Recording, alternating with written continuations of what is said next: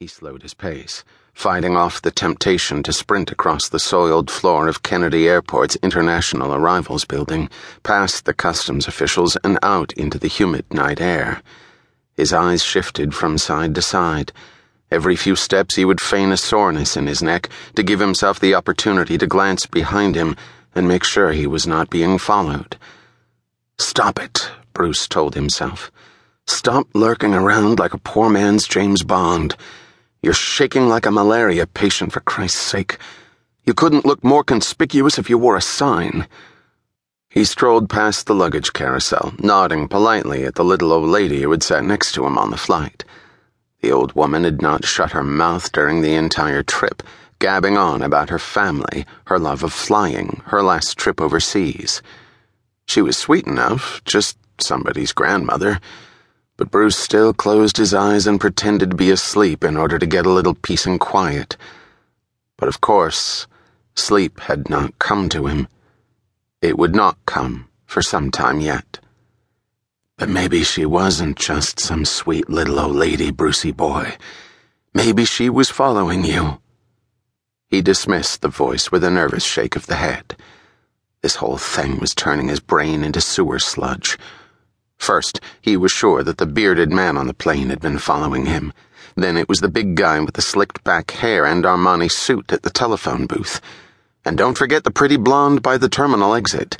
She had been following him too. Now, it was a little old lady. Get a grip on yourself, Brucey. Paranoia is not what we need right now. Clear thinking, old pal. That's what we're looking for. Bruce moved past the luggage carousel and over to the customs official. Passport, please. Bruce handed the man his passport. No luggage, sir. He shook his head. Only this carry on. The customs officer glanced at the passport and then at Bruce. You look quite different from your photograph. Bruce tried to force a tired smile to his lips, but it would not hold. The humidity was almost unbearable. His dress shirt was pasted against his skin, his tie loosened to the point of being nearly untied. Beads of perspiration dotted his forehead. I. I've gone through a few changes. A few? You're a dark haired man with a beard in this picture. I know. Now you're a clean shaven blonde. Like I said, I went through a few changes.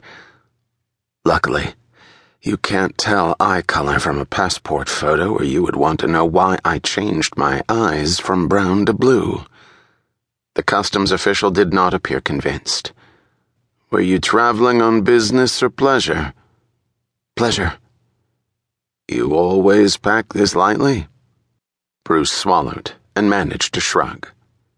I hate waiting for checked luggage.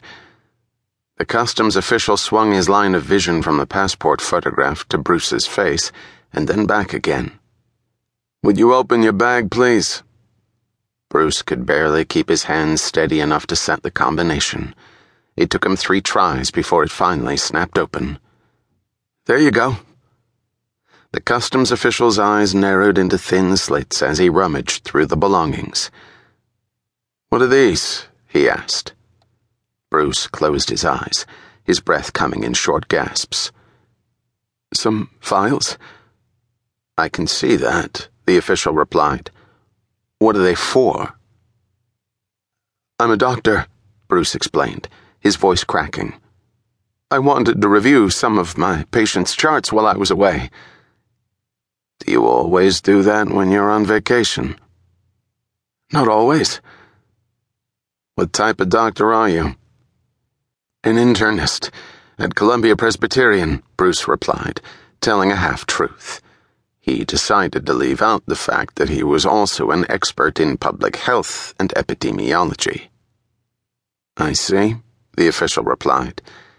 I wish my doctor was that dedicated. Again, Bruce tried to smile. Again, it was a failed attempt. And this sealed envelope? Bruce felt his whole body quake. Excuse me? What is in this manila envelope? He willed a casual look on his face. Oh, that's.